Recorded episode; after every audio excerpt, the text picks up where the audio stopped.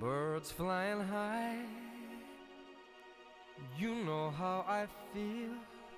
היי, שלום לכולם, ותודה שהגעתם שוב לפודקאסט רזה בראש, הפודקאסט שמיועד לכל מי שמאס בעולמות הדיאטה המקובלים, פודקאסט שמקנה ידע וכלים מנטליים והתנהגותיים כדי לצאת מהמאבק היומיומי עם האוכל לחופש מוחלט. אני נעמה פולק, מייסדת השיטה רזה בראש, שיטה לירידה במשקל באמצעות אבחון ושינוי דפוסי החשיבה המניעים לאכילת יתר, אכילה רגשית ואכילת ופל בלגי, בלינץ' סונגרי וצ'יפס הולנדי. ימי. אז שלום, שלום לכולן, מה שלומכן? אנחנו כאן היום חוזרות לשגרה אחרי שלושה פרקים שבהם עשינו חזרה על החומר של כל הדברים הכי חשובים שעלו בפודקאסט בשנה האחרונה. ורגע לפני שנמשיך לתוך השגרה שלנו עם פרק מהנה במיוחד, אני חייבת לעצור הכל ולהגיד, וואו, איזה טירוף היה עם הפרק האחרון בפודקאסט. אני רוצה להגיד תודה רבה על כל התגובות שלכן, בספוטיפיי, ברשתות, בפרטי, איפה לא. וזאת הזדמנות נפלאה להגיד שוב תודה מיוחדת מכאן לאחת והיחידה, לאורלי קובר. תודה אורלי, אורלי היפה, שהתארחת אצלי בפעם השנייה וצללת איתי ביחד באומץ גדול מאוד, יש לציין, ישירות לתוך נבחי תת המודע שלך. וכל זה כדי להסתכל לאמת בעיניים ולהבין מהו הרווח הלא מודע שיש לך מהמשקל. זה באמת היה פרק מאוד מיוחד, שנצרב בתודעה של הרבה מאוד מאזינות, שהופתעו יחד איתנו, והתרגשו יחד איתנו, וכולנו רוצות לדעת מה קרה מאז. ובדיוק בשביל זה פניתי לאורלי וביקשתי ממנה שתשתף אותנו, שתספר איך השפיעו עליה הדברים החדשים שהיא גילתה, ומה היא עושה אחרת בעקבות כל זה ביום יום שלה. אז אורלי הבטיחה שהיא תשתף אותנו בפוסט מיוחד בקבוצה של רזה בראש בפייסבוק, שזאת קהילה לנשים בלבד, ואם את עדיין לא הצטרפת, את מוזמנת באהבה, הלינק לקבוצה בתיאור של הפרק. אז עד כאן עם נושא הפרק הקודם, שמפנה את מקומו המכובד לנושא הפרק של היום. אז מה הולך להיות לנו היום? כדי שנוכל להבין את נושא הפרק של היום, אני רוצה לקחת אתכן איתי ביחד למסע קצר בזמן. אי שם בעבר 30 שנה אחורה. כן, 30 שנה. הישר לשנת 1993 בקיבוץ אשדות יעקב, איחוד. שרה לשרון, הלוא היא בת קיבוץ אשדות, שלימים גם תנגן בבת מצווה שלי, זכתה בקדם אירוויזיון.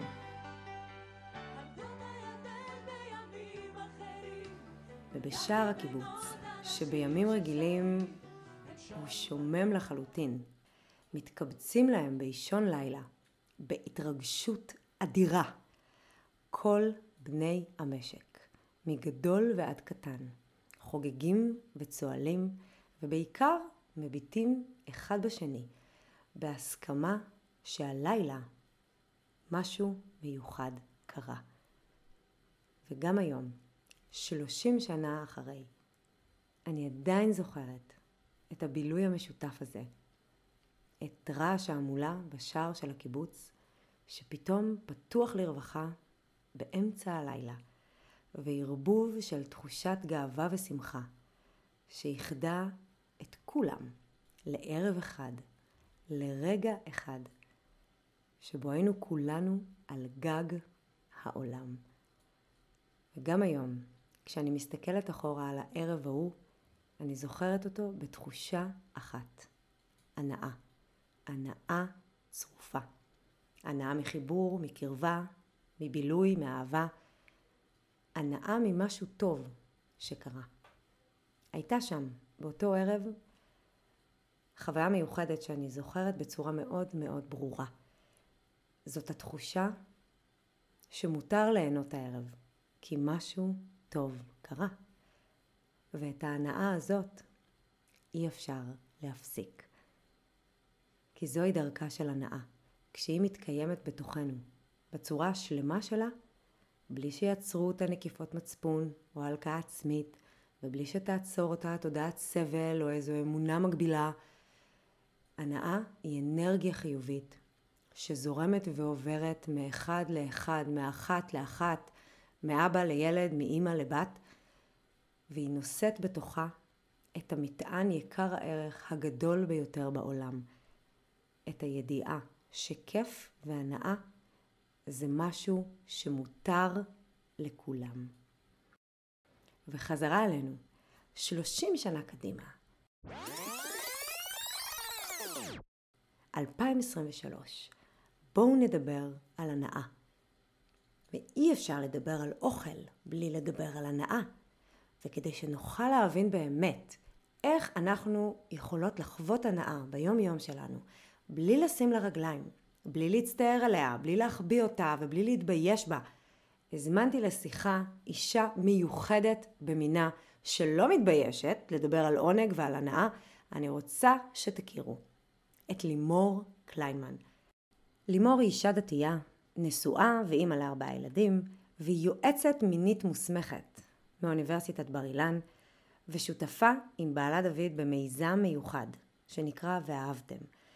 ואהבתם זה מיזם יוצא דופן למיניות בריאה שמתבסס על ערכי היהדות, ולי וללימור הייתה שיחה מרתקת על כל מה שאפשר ללמוד מהקשר הבלתי ניתן להפרדה בין סקס לאוכל, וכבר אני מציעה לכם להדליק מזגן ולפנות לכם קצת זמן לתרגיל מיוחד שייקח אתכן מהמטבח לחדר השינה.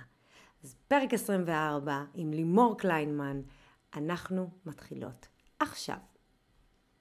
שלום לימור קליינמן. שלום לנעמה, הרזה בראש ובחיים.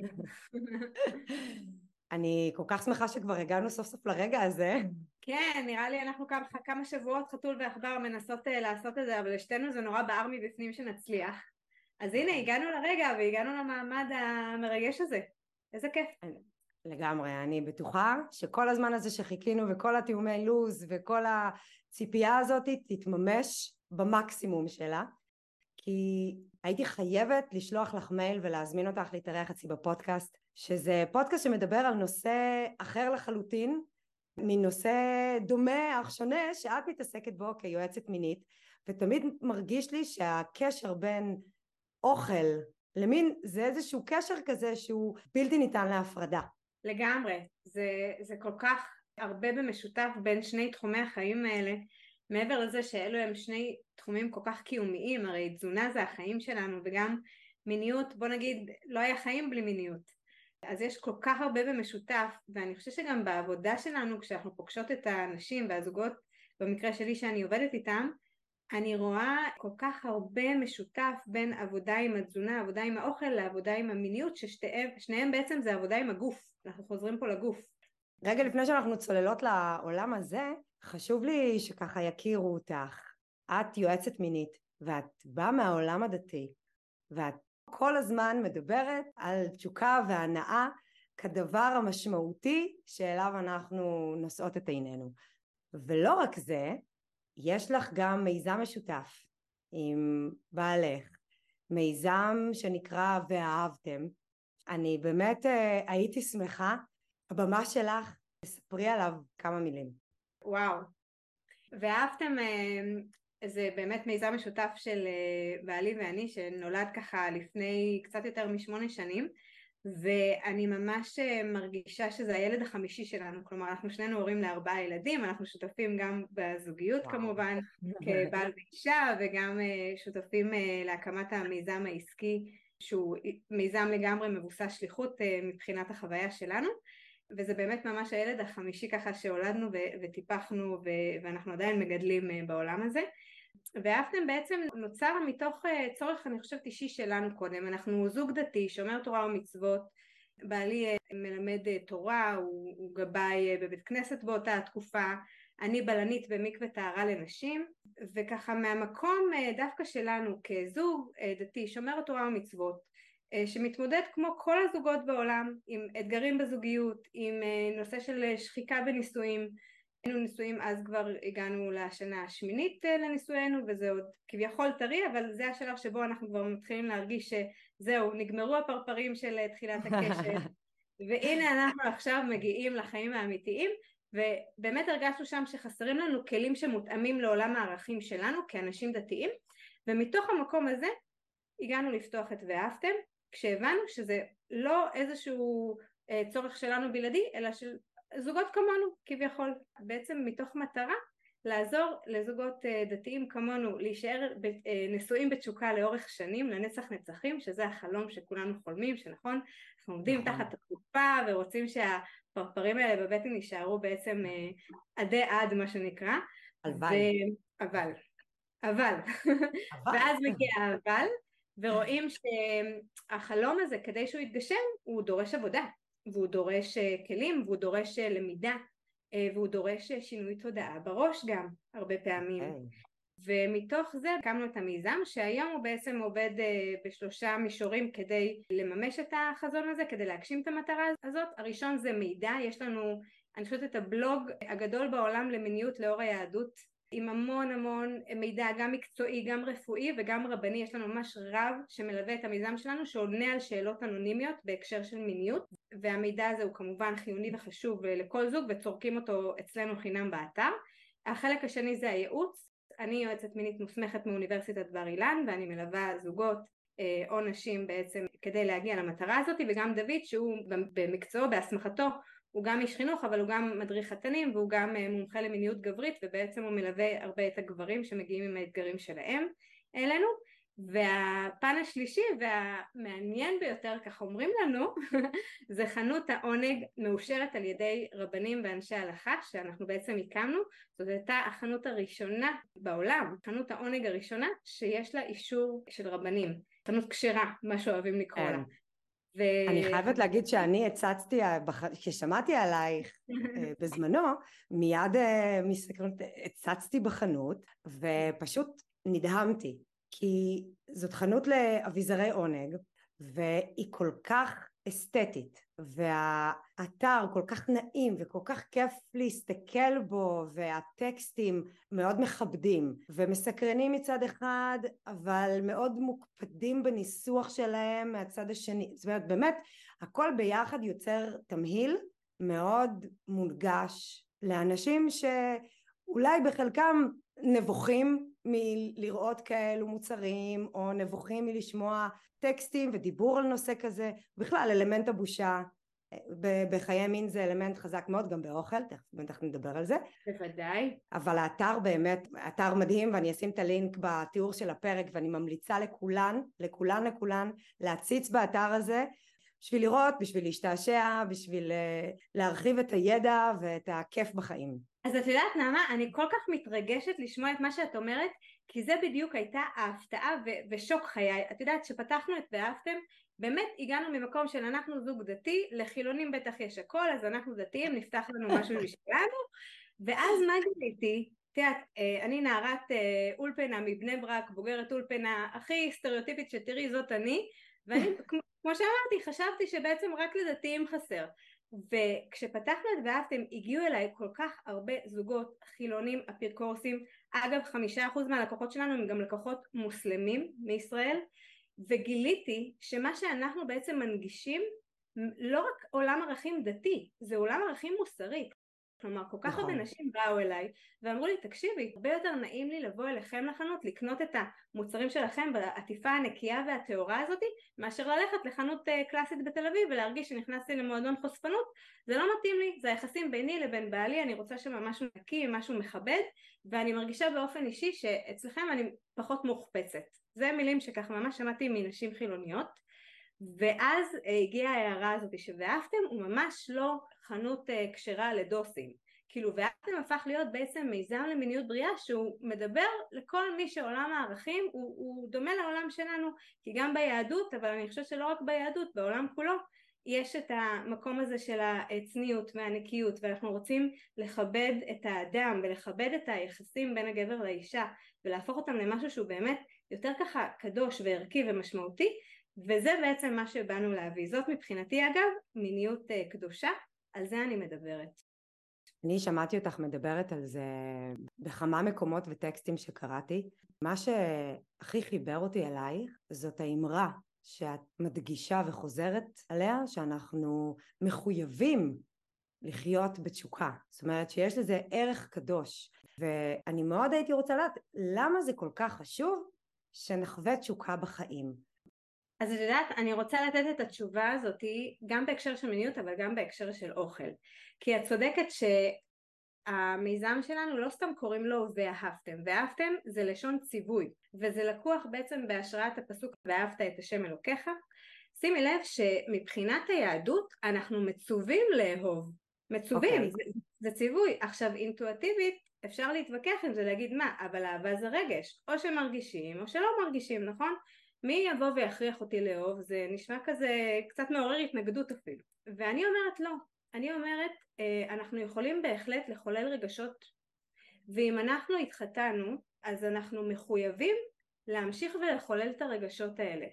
ובאופן כללי היהדות בהקשר של אה, אוכל, ויש איזה המון בכל התורה, ונשמרתם מאוד לנפשותיכם, יש אפילו כל כך הרבה חוקים סביב הנושא של אכילה, כי היהדות בעצם באה ואומרת אתה בן אדם, אתה לא כמו בהמה, אתה לא כמו חיה, אתה בצלם אלוקים.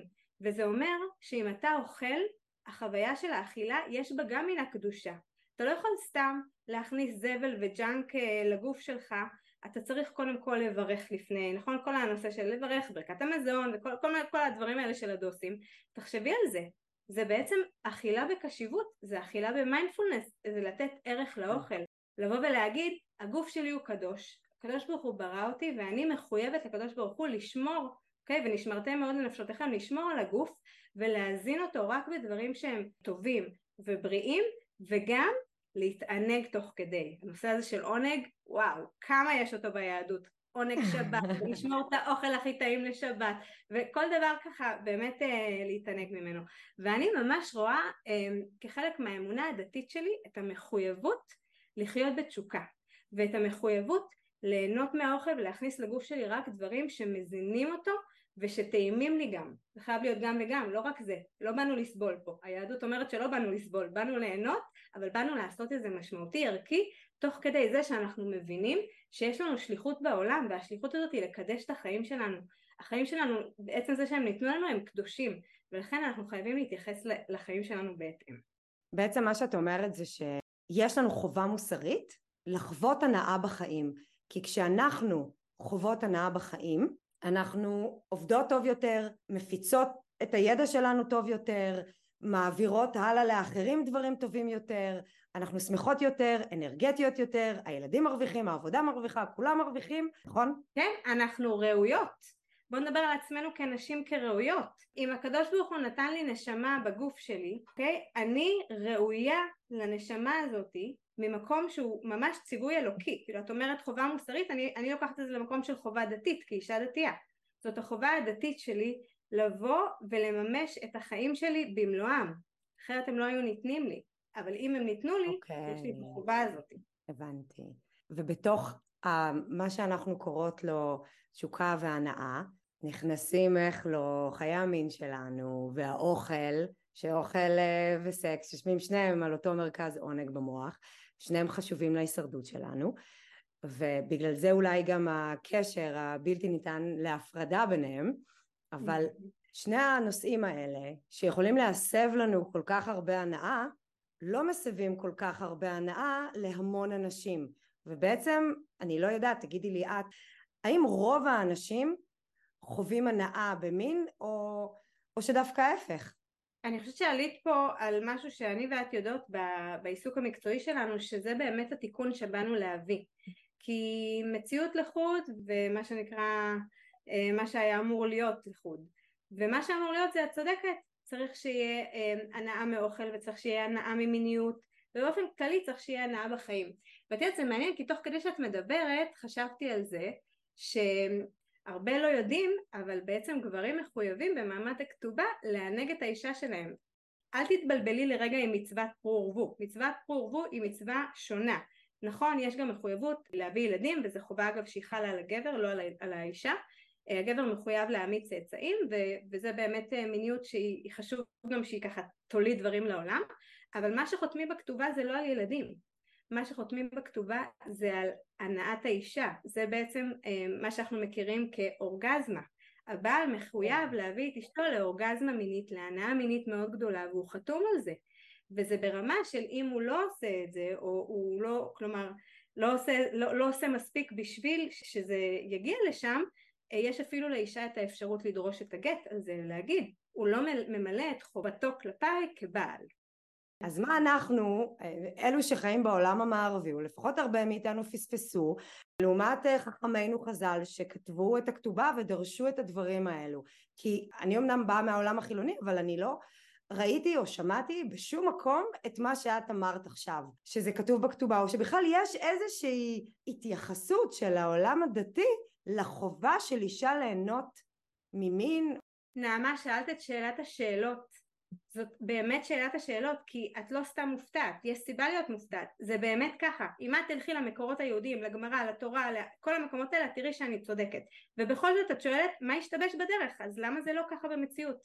אז תראי, יש המון אה, סיבות איך לנתח את זה, אני חושבת שבעיקר אה, מה שהשפיע על זה שאנחנו חיים אה, בעולם שהוא ברובו נוצרי, והשפעת הנוצרות חדרה עמוק ליהדות, בנצרות את צודקת, מין זה חטא, הנצרות היא דת מאוד פוריטנית, אה, הנאה זה לא משהו שאמור להיות חלק ממנה, ובגלל כן. שאנחנו היינו בגלות כל כך הרבה שנים כיהודים, אז כל הערכים האלה של הנצרות חלחלו ליהדות, ואז נוצרה איזושהי פיקציה כזאתי שכאילו ביהדות היא נורא שמרנית והנאה זה חטא ואסור ליהנות והכל גם היום עד היום כל פעם שאני מדברת עם אנשים חילונים וגם עם אנשים דתיים עצמם זה לא חילונים הם אומרים מה אה, זה מצווה ליהנות ממין? אנשים לא יודעים את זה. וזה כתוב שחור על גבי לבן בכתובה בכל מקום זה כתוב לך. ואני חושבת שזה משהו שאנחנו צריכים לתקן בדור שלנו. זה התיקון שאנחנו צריכים לעשות בעולם כי לילדים שלנו מגיע לחוות את, ה, את החוויה הזאת אחרת. את יודעת, אני חושבת שזה אפילו מעבר ל... אמרו לנו את זה כמצווה, אני באמת חושבת עכשיו על, על הרבה מאוד נשים. בסדר, אני מדברת אה, על נשים ועל נשים, אז אני, אני אדבר על נשים ולא על גברים, לצורך העניין. הרבה מאוד נשים שאולי נהנות מסקס מדי פעם, או נהנו בעבר והיום כבר פחות, ויתרו בבחירה אישית, אה, בין אם זה מחיי הנשואים ובין אם לא, בחרו באיזשהו אופן לוותר על, ה, על המקום הזה של ההנאה או על הנאה ברמה גבוהה יותר ויאללה זה הפך להיות כזה טוב נו לא צריך ליהנות כל פעם לא צריך לגמור כל פעם זה בסדר אם אני לא כל כך נהנית. זה לא משהו שאי אפשר לחיות איתו זה יותר חשוב אולי שהבעל יהיה אבא טוב אולי חשוב שהוא יהיה בן זוג טוב אז, אז, אז הוא לא הכי טוב במיטה. אז הוא לא אולי זה ככה אולי זה צריך להיות ככה.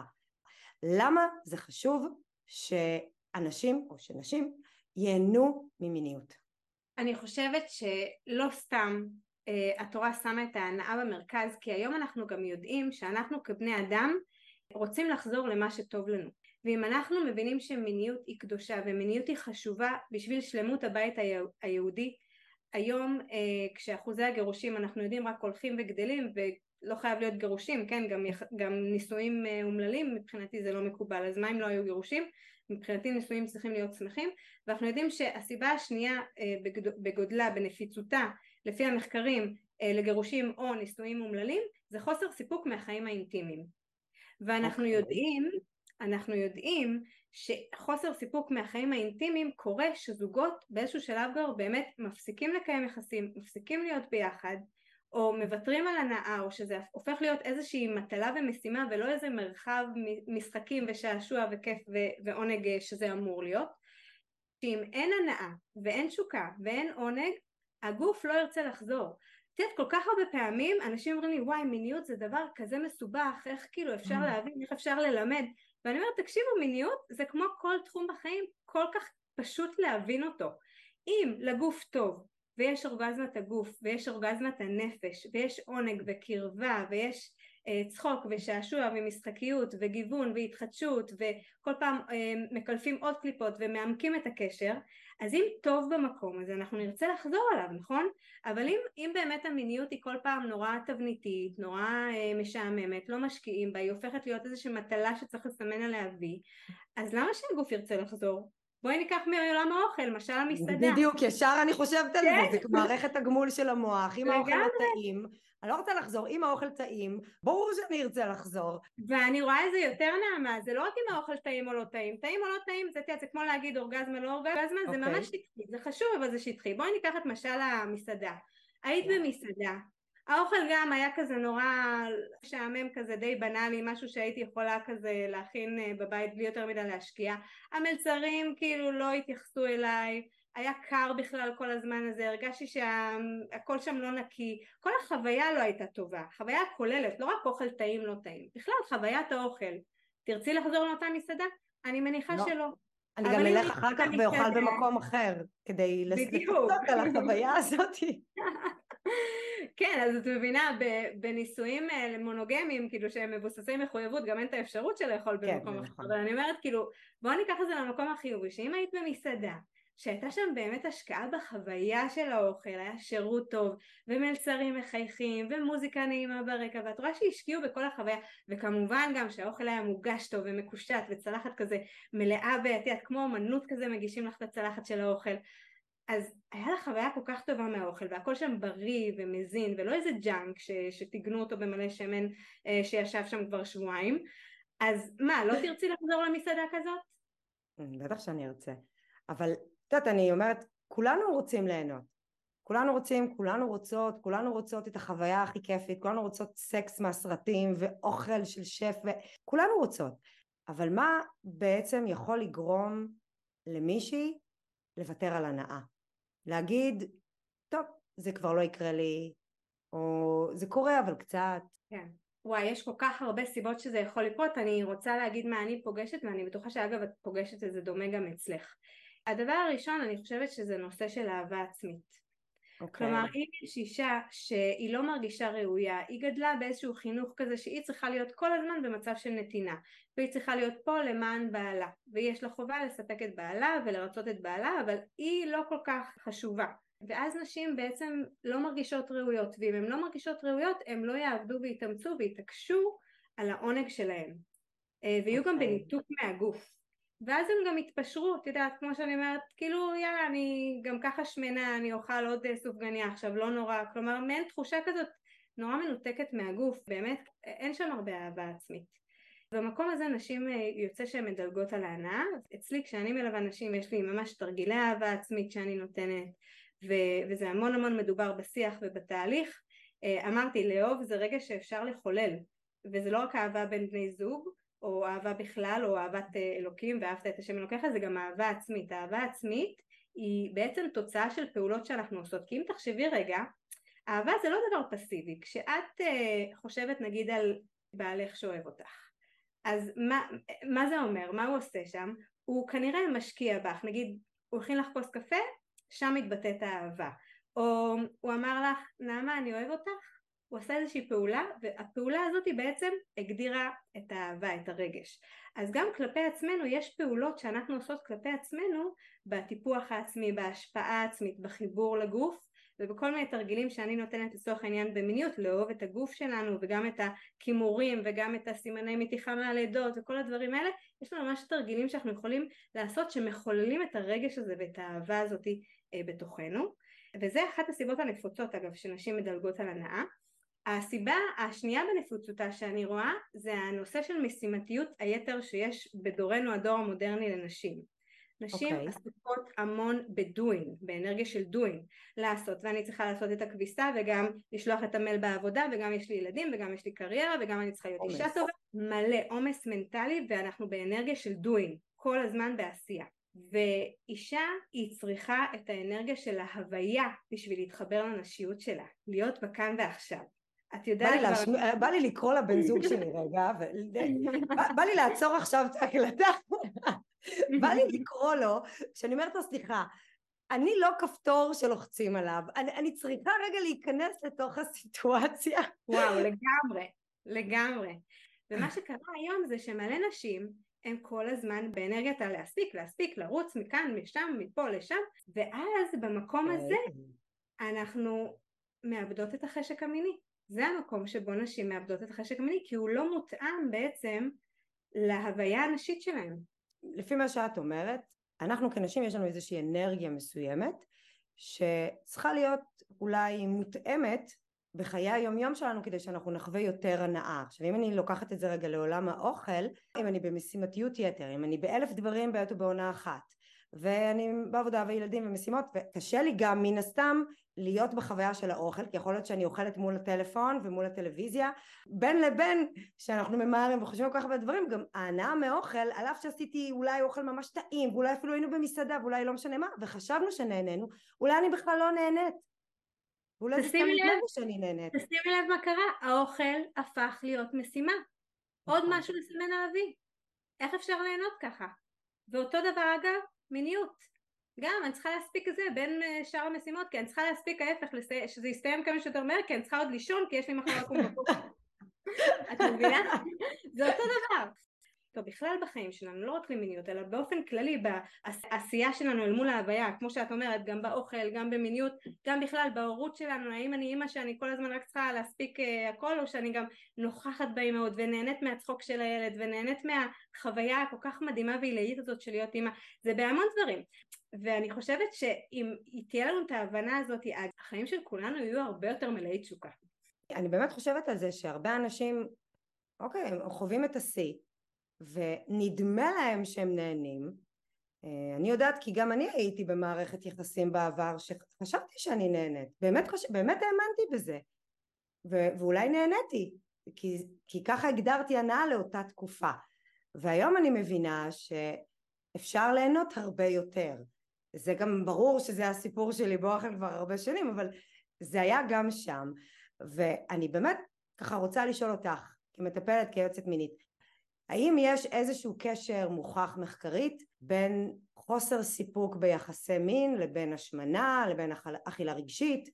תראי, אמ, אני קוראת המון מחקרים האמת בגלל שאני לא מתמקדת בתזונה אז אני לא זכור לי איזה מחקר כרגע לצטט אבל אני יכולה להביא לך את התשובה הכי טובה שזה מהשטח אני ליוויתי עד עכשיו מאות ואלפי זוגות ולא מעט מהם אמרו לי שאחרי התהליך שהם עברו במיניות שכמובן חיבר אותם יותר לגוף ולהוויה ולכאן ועכשיו וככה מאוד מאוד אה, העצים והעמיק את האהבה העצמית ואת אה, תחושת הראויה שאני מדברת עליה כל הזמן של אני ראויה לעונג, מגיע לי לקבל גם טוב בעולם, אני לא רק פה בשביל אה, להעניק להעניק להעניק אלא אני פה גם כדי לקבל ולקבל באמת. פתאום ככה כמה חודשים אחרי או שהם הגיעו ככה לטיפול השלמה אחרי איזה שנתיים וזה אמרו את יודעת לימור אחרי התהליך שעברנו בלי שבכלל התכוונו גם ירדתי המון במשקל ואיך את מסבירה את זה כיועצת מינית? זה לא הפתיע אותי כי אני חושבת שזה יושב על אותם הדברים בדיוק כי תחשבי שאם את כבר מבינה שאת ראויה לעונג שהוא שלם גוף ונפש ואת כבר לא תסתפקי ביחסים שהם שטחיים, שהם קצרים מדי, רדודים מדי, את תרצי שם את אורגזמת הגוף והנפש, את תרצי את החוויה הזאת של הקרבה הזוגית ואת ה...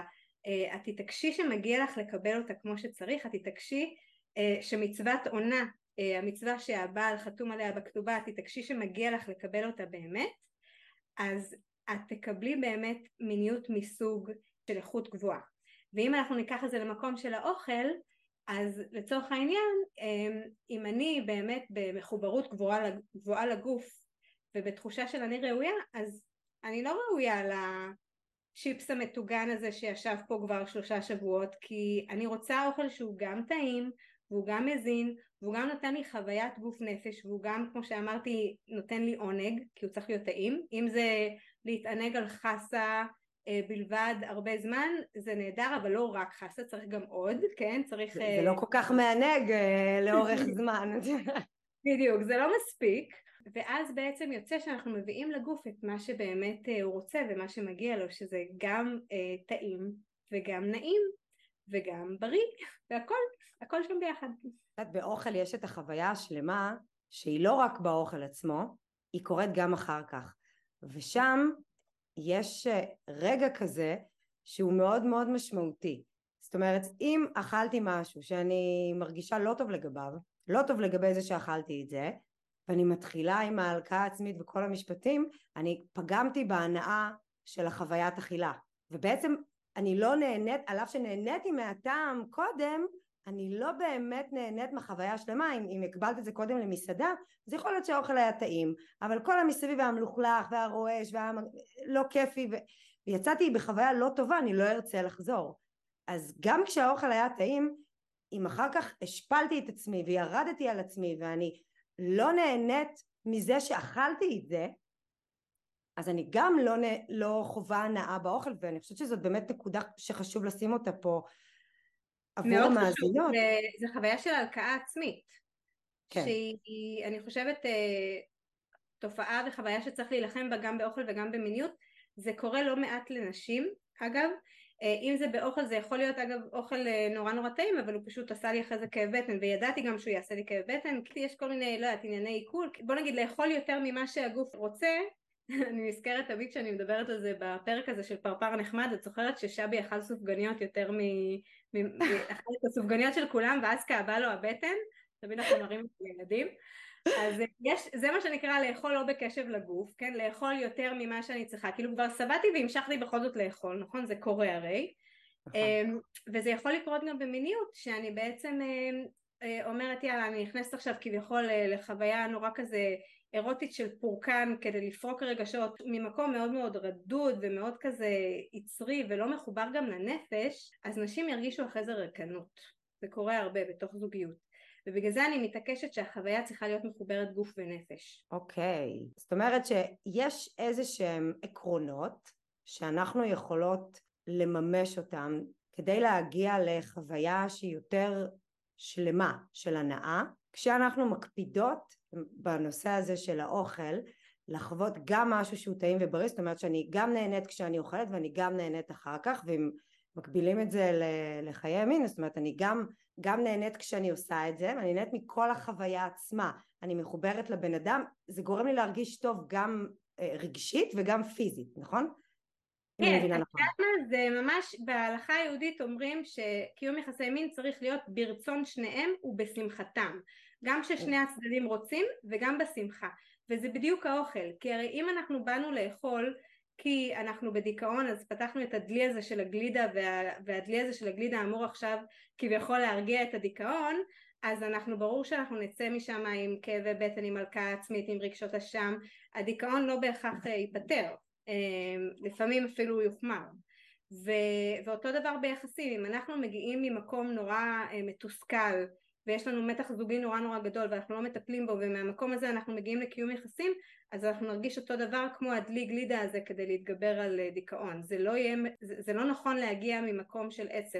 זה נכון אה, להביא את עצמנו למקום של שמחה ומהמקום של השמחה לבוא לאכילה, לבוא לעונג, לבוא להנאה מיחסים. אני, אני חושבת על זה שיש המון קווים מקבילים בין בין מין לאוכל באיך שאנחנו פוגשים את זה הרי ביום יום ממש יש חוויות מקבילות. כמו מישהי שלא נמצאת ברגע, מה שאמרנו במיטה, היא חושבת עכשיו על מלא דברים והיא לא מרוכזת בחוויה וגם באוכל, כשהיא אוכלת והיא בוהה במסך, כשהיא חושבת על מלא דברים היא גם לא נמצאת בחוויה. ואולי באמת יש סימנים שאנחנו יכולות ללמוד על עצמנו מתחום אחד לתחום אחר. זאת אומרת אם אני מזהה את הדבר הזה בחיי המין אני יכולה אולי לסמן לעצמי פה איזושהי נקודה שרגע אולי אני לא תופסת את החוויה של הנאה כמשהו חשוב בחיי. ודיברת על זה בהתחלה כאלמנט של תודעה ואני מאוד מאוד מסכימה עם זה. קודם כל מעבר לזה שהמשפט אני לא חשובה היה הסיפור של חיי ודיברתי עליו בפודקאסט בפרקים קודמים והיום אם אני מסתכלת על נשים ועל החוויות שהן מקבלות עם האוכל, עם, ה, ההלקאה העצמית או עם מחשבונים של הקלוריות וכל הזמן הלחץ וההקפדה יתרה והרגשה שכל מה שהן אוכלות הוא בעצם לא בסדר. אז אולי גם בתפיסה שלהן לגבי, לגבי מין כל מה שהן עושות לא בסדר, איך שהן נראות לא בסדר, הן לא מספקות, הן לא מסופקות, זאת אומרת בטוח הם יפגשו את, ה, את הדבר הזה קורה בין שני התחומים. ורציתי לדעת איזה מקרים את כמטפלת מינית אולי פוגשת בקליניקה, שנוגעים בצורה די ברורה בשני התחומים. קודם כל אני שומעת אותך ואני נדהמת ממך, כי אני חושבת שאת אלופת עולם, כאילו איזה חתיכת תהליך עברת, ו- והתהליך הזה הוא של כל כך הרבה נשים, כאילו תחושת חוסר הערך זה כ- כאילו איזה משהו שנולדנו איתו כנשים שאנחנו, ממש התפקיד שלנו בעולם זה להילחם בתחושה הזאת ולהביא את עצמנו לתחושת ערך גדולה. אה, אבל זו חוויה של כל כך הרבה נשים תחושת חוסר הערך הזאת. ואת צודקת והתחברתי מאוד למילה סימון.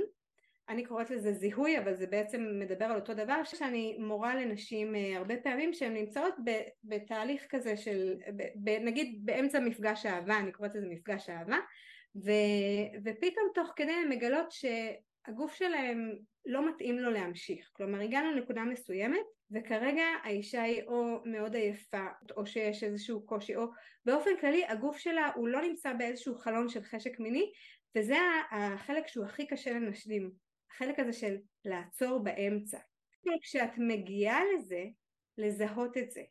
לזהות את זה שהגעת למקום הזה שעכשיו זהו את הכנת את העוגה הזאת או את הפשטידה הזאת והיית בטוחה שזה ארוחת הצהריים שלך וכבר התיישבת וערכת לשולחן והכל והתכוננת ואז לקחת פרוסה מהפשטידה הזאת ותוך כדי שאת אוכלת את כבר מרגישה בגוף שזה לא מה שהוא צריך כרגע או שיכול להיות שזה יעשה לך כאבי בטן או שאת חשבת שאת תהיי רעבה כי בדרך כלל את רעבה בשעה שתיים אבל מה לעשות עכשיו הגיעה השעה שתיים וכנראה שלא היית כזה רעבה ותכננת לאכול את כל הפשטידה שנמצאת בצלחת אבל אחרי שאכלת חצי את כבר מבינה שהגוף שלך לא רוצה להמשיך אז לזהות את זה ורגע לעצור אוקיי? להניח את הסכין והמזלג או רגע שנייה לסמן לבן הזוג חכה דקה תן לי רגע, אני רוצה רגע לבדוק עם עצמי איפה אני עכשיו וממש להתכנס לגוף תוך כדי ותוך כדי להחזיק לו את היד, להיות איתו עדיין באיזשהו קשר פיזי אבל לעשות את העצירה הזאת זה נורא נורא חשוב ואז במקום הזה שבו אנחנו מזהות איפה הגוף שלנו נמצא בעצם לתווך את זה בעדינות וברגישות אה, ובאהבה גדולה לבן הזוג ולהגיד אני מרגישה שהגוף שלי לא כאן עכשיו. ממש ככה. זה הדבר הנכון לעשות לדעת לעצור. וכדי להגיע למצב של המסוגלות הזאת צריך באמת תחושת ערך גבוהה. כי אם אישה כן. לא מרגישה שהיא ראויה אז היא תמשיך אה, למרות שהגוף שלה לא צריך את זה כי, כי היא בעדיפות האחרונה אבל אם את באמת מבינה שאת חשובה וכל אישה ששומעת אותי עכשיו אני רוצה שתדעי שאת חשובה. אגב זה משהו שכל כך מעצבן אותי הרבה פעמים שנשים חושבות שאם הם רק כביכול ישחררו ויתמסרו ויעניקו את עצמם לבן הזוג זהו הם עשו וי והם אה, כביכול עשו לו טוב. את יודעת כמה קשה לגברים שאני מדברת איתם לגלות שהאישה שלהם הייתה איתם ערכה אותם בגוף שלה בלי שהיא באמת רצתה תחשבי, בעל שאוהב את אשתו, רוצה שיהיה לה טוב. למה, למה היא שמה אותו במצב שבעצם היא עשתה את זה כדי לרצות אותו, זה נורא קשה לגברים.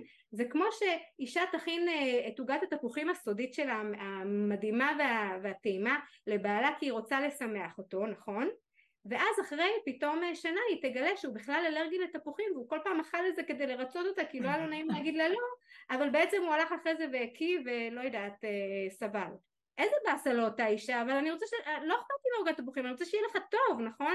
אז אל תאכל בכוח. אותו דבר מיניות, ברגע שאישה מרגישה שזהו, צריך לעצור, משהו בגוף לא מרגיש לה שזה נכון לו להמשיך כרגע, לזהות את זה, לקחת כמה רגעים של נשימות, להתחבר לזה, הכי חשוב שנעשה את זה בקשב לגוף. אני הקשבתי לך לדוגמה הזאת, גם, גם של העצירה באמצע וגם של ה... עצירה באמצע של האוכל וישר חשבתי על זה שהרי מחשבות הם גם הרגל, דפוסי מחשבה שחוזרים על עצמם הם, הם הרגל בפני עצמו. אז אני רואה בין שני המקרים דמיון מאוד מאוד גדול בהרגל להתאכזב. זאת אומרת אני רגילה להתאכזב מעצמי אולי, אז אני ממשיכה לאכול יותר ממה שהבטחתי לעצמי, יותר ממה שאני צריכה, או עד הרגשה לא טובה, כי אני פשוט רגילה להתאכזב מעצמי. אולי אני עושה את זה במודע, אולי אני עושה את זה לא במודע, אולי אני ממש מנסה, באמת מנסה, ולפעמים קצת מצליחה, אבל בדרך כלל לא. כי אני רגילה להרגיש אכזבה, ובאותה מידה אני אולי אפגוש את זה במיטה איתו, ואז אני לא ארצה לאכזב אותו, אבל זה בסדר לי לאכזב אותי שאני עכשיו לא רוצה. ויש איזשהו משהו שצריך לשים לב אליו שיכול לחזור בשני המקרים שזה בעצם ההרגל שלי להרגיש מאוכזבת. זה המוכר, בגלל זה נשים חוזרות לזה שוב ושוב כי הן רגילות להתאכזב מעצמן ואנחנו צריכות לשבור את המעגל הזה, אנחנו חייבות. נכון, אני ממש אהבתי את זה שאמרת ש, שזה פשוט חובה ערכית דתית להרגיש הנאה כי באמת בסופו של דבר כולם יוצאים יותר מורווחים מזה ואני באמת הייתי רוצה לדעת אם יש איזושהי מאזינה שעכשיו מקשיבה לפודקאסט והיא דווקא חובה חיי מין מרגשים ומענים ומספקים אבל בתחום האוכל פחות. מה היא יכולה לקחת מהתחום הזה של המין שהיא מאוד מצליחה ומאוד מצליחה בו ומסופקת בו? מה היא יכולה לקחת כדי לשפר את ההתמודדות שלה אה, מול האוכל או מול המשקל שלה אני אגיד שבעצם יש המון אה, מה ללמוד בין הדברים. כלומר גם נכון שאישה היא, היא מסופקת במיניות ויכול להיות שזה אומר שזה אזור הנוחות שלה כלומר דווקא בנושא הזה של העונג היא מרגישה אה, יותר בנוח אז לקחת את המיניות ולעשות שם ממש מיינדפולנס כלומר לקחת את המפגשים המיניים שהם עובדים טוב ולחזק אותם עוד יותר. כלומר להגיד עכשיו בוא נעשה איזשהו תרגיל מגע שהוא תרגיל ניטרלי, כלומר לא בהכרח אה, ישר חדור מטרה לאיברים האינטימיים והכל, אלא ליהנות כזה מכל מיני אזורים בגוף שהיא בדרך כלל לא נהנית ממנו, ואז לראות בעצם איך היא הופכת את, ה, אה, את המחוברות לגוף ליותר חזקה. וככל שהיא בעצם תחזק את הקשב והמחוברות לגוף ואת האהבה העצמית שלה אפילו עוד יותר, אז אני מאמינה שזה כבר ישפיע בתחום האוכל באופן אוטומטי. מעניין. ומהצד השני של זה, מישהי שלא מצליחה לחוות סיפוק או הנאה כמו שהיא הייתה רוצה בחיי המין שלה כי היא מאמינה שזה קשור למראה החיצוני שלה. זאת אומרת היא מסתובבת בעולם עם איזושהי הנחה שכשהיא תהיה רזה אז היא תהנה מסקס. וברור לנו שזה לא תמיד עובד כי אם, אם מדובר בתודעה התודעה הולכת איתנו לכל מקום. מה יכולה באמת מישהי ש... לא חווה את זה ומאשימה את הדימוי העצמי שלה. מה אפשר להגיד במקרה כזה? אני בטוחה שאת פוגשת את זה, ואפילו די הרבה. איך אפשר לעשות את הצעד הראשון החוצה מזה? אז תראי, יש שני דברים, אני חושבת שזה גם דימוי עצמי וזה חשוב, אבל זה גם הנושא של, ה, כמו שאמרנו, של ההוויה. אמ, ובא לי כזה לתת למאזינות אה, איזושהי הצצה לתרגיל שאני נותנת אה, במסגרת התוכנית שלנו יש לנו בעצם אה, תוכנית מאוד רחבה לייעוץ מיני לזוגות שקוראים לה נשואים בתשוקה עם שיעורים ותרגילים והכל כזה אונליין ומלא מלא מלא תרגול ואחד השיעורים, שיעור 4 נקרא מיניות מציאותית בעולם עמוס ובשיעור הזה אני נותנת בעצם תרגיל של אוכל ממש אכילה בקשיבות. אני אומרת להם לקחת תפוח, או אם הם לא אוהבים תפוח אז נגיד אה, פרי אחר או, או משהו אחר, ולאכול אותו לפי כללי הקשיבות של קודם כל להסתכל על התפוח, לראות את הצבע שלו, ממש ככה להתמקד בזה, להריח אותו שנייה, אה, אם הם זוג דתי אז לברך, ברוך, פורה פרי העץ, זה ממש ככה את הכוונה שלנו, תודה אלוקים שבראת לי את התפוח הזה ושמזין אותי וש... אה, ושיש לי ככה אפשרות גם ליהנות ממנו, ואז ממש לאכול אותו ביס אחר ביס אה, ללעוס טוב, אה, לעשות עצירות בדרך, זה ממש אכילה במיינדפולנס. ואז אם הן לוקחות את הכביכול מיומנות הזאת של האוכל, של האכילה וקשיבות של אוכל אל תוך חיי המיטות, הן מבינות איך הן אמורות לגעת. כלומר לקחת את היד, אצבע אצבע ללטף, להסתכל עליה, לשהות, להיות בהוויה של המגע, לא רק ישר לחשוב על אה, א', ב', ג' צריך לקרות בסיטואציה הזאת ונלך לישון, אלא ממש להיות ככה צעד אחר צעד, פתאום אה, לא יודעת מה להסתכל על אזורי ריחיים וללטף אותם נורא, נורא באיטיות. כל זה אגב זה חלק מההוויה. זה כשדיברת מקודם על אני לא כפתור שלוחצים עליי והוא מופעל זאת אנרגיה נשית של being של להיות בהוויה. יש שלבים פה גם באוכל קודם כל אנחנו נחתוך את, ה, את האוכל, ממש ככה נשקיע בהכנות, ואז כשאנחנו אוכלים אותו אנחנו ביס ביס, לא מיד, מריחים, מסתכלים, חוש הריח, חוש הטעם, חוש הר... הכל ככה נמצא לנו בחוויה הזאת של אכילת התפוח, ומשם אנחנו בעצם לומדים איך אה, לחוות אה, מיניות טוב יותר, זה אותו דבר. וככה זה בעצם התשובה לשאלה שלך של נשים שכן דווקא אה, באוכל עובד להם טוב אבל במיניות פחות אז אני אומרת לקחת את המיומנויות האלה של אכילה בקשיבות ולהיות באמת עם לאכול ככה את יודעת כמו הנשים האלה שאוכלות אפילו את העוגה ממש וכל ביס כזה אמ, איזה עונג נכון? ככה אנחנו עושים גם באמת. ככה אני נראית שאני אוכלת פטיבר. אני טופלת איתו בקפה. מעולה, אז הנה התשובה. ואת יודעת, הדימוי גוף הוא באופן אוטומטי כבר אה, משתפר. בגלל שברגע שנשים גם על עצמן נמצאות בהוויה וככה אפילו מסתכלות על הגוף שלהן במראה ואפילו ככה מלטפות לעצמן את הירכיים או, או איפה שלא היה את הצלקות של הניתוח הקיסרי וככה הכל כזה מודות כזה על מה שיש שם ומהצלקות האלה יש, הגיע ילד, יצרתי חיים, איזה אישה מדהימה אני, כאילו איזה מסוגלות יש לי. וכאילו לקחת את זה באמת לחוויות האלה חוויה של מאוד להיות בהוויה ובשמחה של, של הגוף אה, ושל העונג, אז פתאום גם הדימוי העצמי משתפר, ונשים אומרות לי, המצב הכלכלי שלי השתפר והצלחתי להעז וללכת לבקש העלאה בשכר, וכל ההוויה שלי בחיים כאישה עוצמתית, פתאום הכל הופך להיות יותר חזק, יותר טוב, והכל נפתח, כל החסימות נפתחו. אני ממש חושבת שבסופו של דבר זה תלוי בהסכמה שלנו ליהנות. זאת אומרת אנחנו באמת עד כמה שזה נשמע אבסורדי או מטופש להגיד מה זאת אומרת כולנו רוצים ליהנות אבל לא לא. אנחנו צריכות להסכים בזהות שלנו במהות שלנו במי שאנחנו ביום יום שלנו להסכים ליהנות. כי כמו שאת אומרת כי כשאת נהנית כל הסביבה נהנית. באיזשהו אופן יש לנו חובה ערכית ומוסרית ליהנות. גם, גם מאוכל כשאוכל הוא גם טעים והוא גם בריא הוא עושה לי טוב ואז אני לא צריכה ללכת לחפש איך לספק את החוויה שלא מימשתי בארוחה הזאת והזאת ולגרור גם את העודף משקל שעוזר לי לא ליהנות מהחיים וגם בין בני זוג. אם אני והוא שנינו ביחד כמו שאת אומרת אה, אם אנחנו אוהבים והמין בינינו עושה טוב אחד לשני אז הוא מקודש אז מה טוב? אז כולם נהנים ואנחנו צריכות להסכים ליהנות וכדי ליהנות אנחנו יכולות באמת להשתמש בעקרונות האלו שיכולים לעזור לנו לוודא שכולם יוצאים מורווחים מהסיטואציה.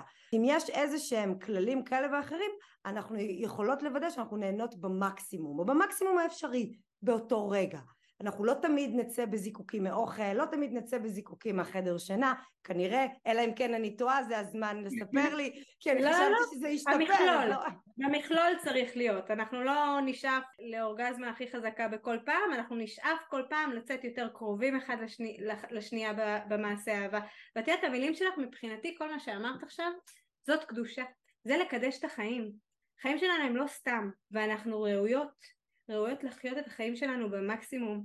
והעונג והשמחה זה מצווה, זה יותר מחובה, אמרת הרבה את המילה חובה, חובה אנחנו לא אוהבים. אה, הרבה בהקשר של מיניות, אז אני אומרת זה מצווה, זה מצווה ליהנות מאוכל וזה מצווה ליהנות ממיניות.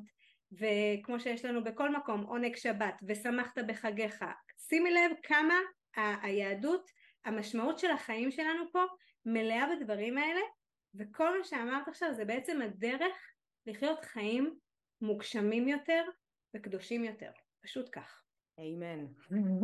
אני ממש מקווה שזה באמת עזר לנשים ככה לצאת מתחושת החוסר ערך הזאת, שגם אם את האישה שכביכול חווה את עצמה כזאת עם הביטחון העצמי הכי גבוה בעולם, אין, כולנו, בואו בוא נודה על האמת, כולנו יש לנו את הרגעים האלה שאנחנו קצת uh, חסרות ביטחון, שאנחנו קצת מרגישות חסרות ערך, שאנחנו פתאום מוצאות את עצמנו אפילו בלי לשים לב בנתינת יתר או הענקת יתר לצד השני כי ככה חינכו אותנו, כי ככה אנחנו חוות את עצמנו, כי ככה אנחנו מרגישות שאנחנו ראויות. ובא לי להגיד לכם אנשים שאתם הכי ראויות להיות במקום האמיתי הזה של הקבלה ובהוויה הזאתי של קבלת העונג והשמחה לחיים שלכם כי זה מה שהופך את החיים של כל הסובבים אתכם לטובים יותר. אין הענקה אגב יותר טובה מאשר קבלה אמיתית אה, של מה שהסביבה רוצה לתת לנו. וואי ממש, ואני אפילו אוסיף על זה ואגיד שלהסכים ליהנות זה בכל תחום בחיים. זה להסכים ליהנות בעבודה שאני עושה, ואם אני לא נהנית אולי אני צריכה לשנות כיוון, או להסכים ליהנות מיחסי מין, להסכים ליהנות משיחה, להסכים ליהנות ממערכות יחסים חבריות, להסכים ליהנות עם הילדים, זה לא מובן מאליו. אז אני צריכה אולי לחשוב באיזה דרך אני יכולה לקיים את זה, גם אם זה בחלק קטן מהפעמים שבהם אנחנו ביחד, אבל אני כן רוצה לשים לנגד עיניי את זה שחשוב שאני אהנה ואני רוצה ליהנות ואני רוצה לחוות הנאה ביום יום שלי גם אם זה לא בכל יום או בחלק מהיום בתחומים כאלה ואחרים הנאה זה הדבר לי לפחות באמת במגדלור הערכים שלי זה תמיד יהיה במקום הראשון כי אם אני לא נהנית זה לא שווה כלום. זה בטח לא אומר שנהניתי מכל דבר בחיי אבל ברגע ששמתי את הדבר הזה למעלה זה שינה את הכל. ואת יודעת מה? ההנאה הזאת היא בעצם אה, הרבה יותר קל לנו להבין למה היא חשובה ולחתור אליה אם אנחנו מבינים שהיא בהקשר של משמעות כלומר אם זאת אה, הנאה מאוד רגעית ושטחית כמו למשל לאכול כמו שאמרתי את הצ'יפס הזה אז, אז זה לא הנאה שהיא בעיניי מספיק טובה כי היא הנאה מאוד או לאכול את הסופגניה או השוקולד או את הדבר שלא מתאים לנו.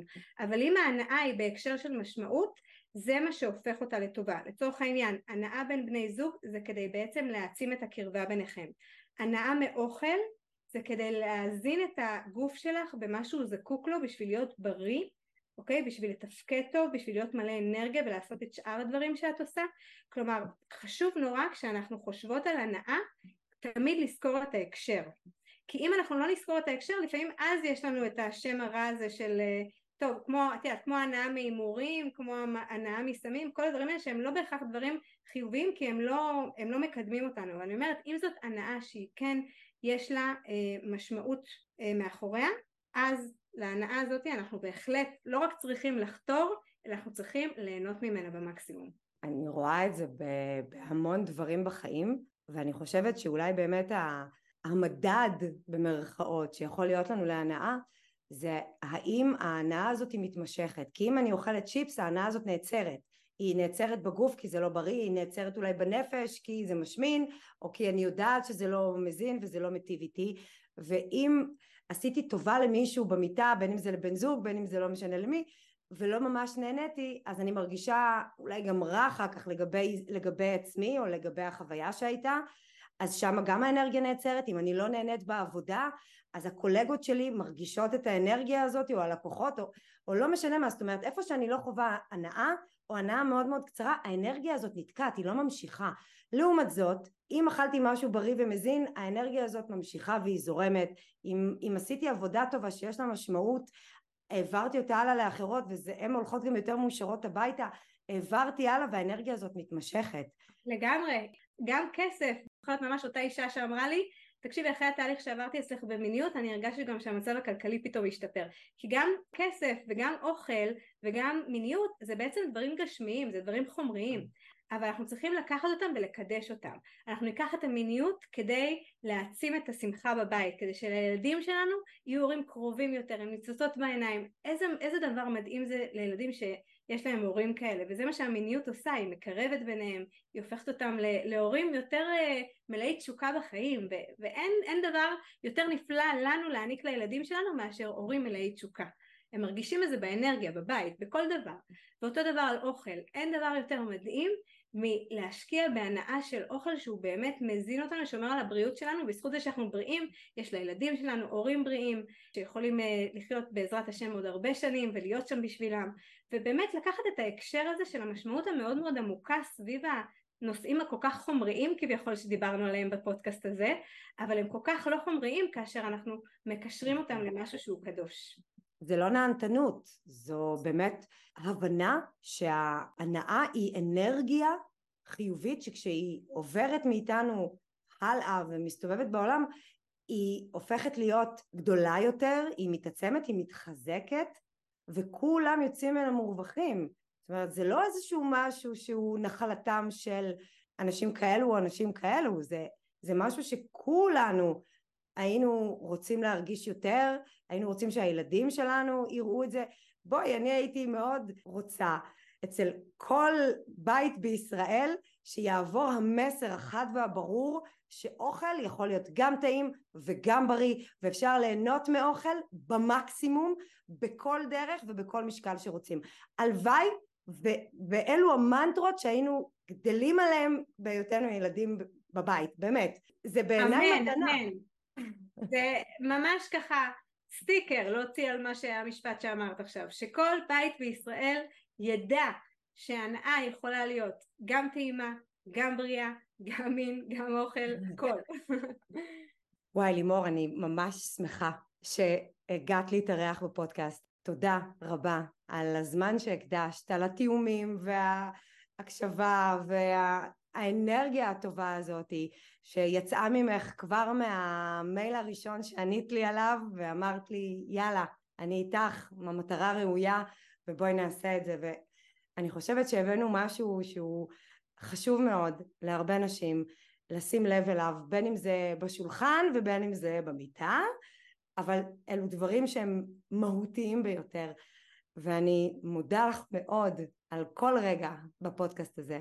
תודה רבה לך על כל מה שאת מביאה לעולם הזה. תודה, תודה רבה לך שהזמנת וזיכית אותי באמת אה, ככה להפיץ את הדברים ששתינו אמרנו יחד איתך, ושתמשיכי בעבודת הקודש שלך ולהפיץ באמת אה, את הבשורה שלך, של התודעה הבריאה. אה, כדי שלכולנו באמת יהיו חיים טובים יותר, בעזרת השם. תודה רבה לימור. להתראות נעמה, יום טוב.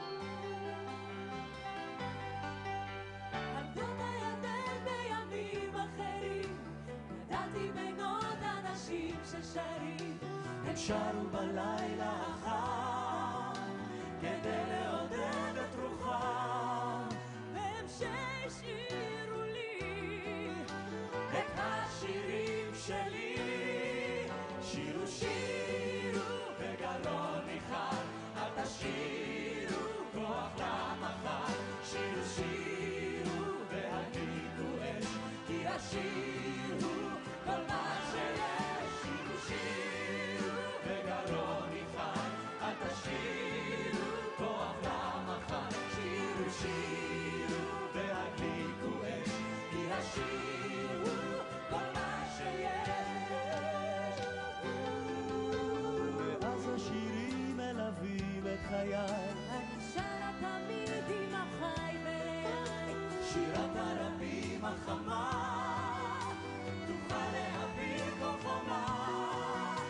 ולפתוח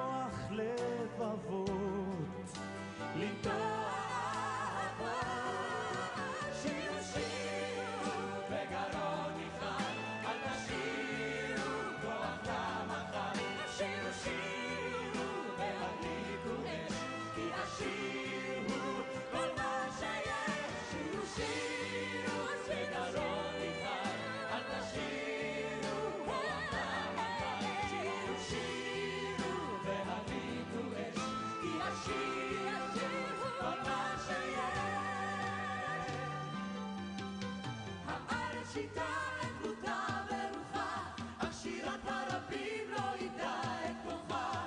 הזמר הזה מרקד, והוא שנשאר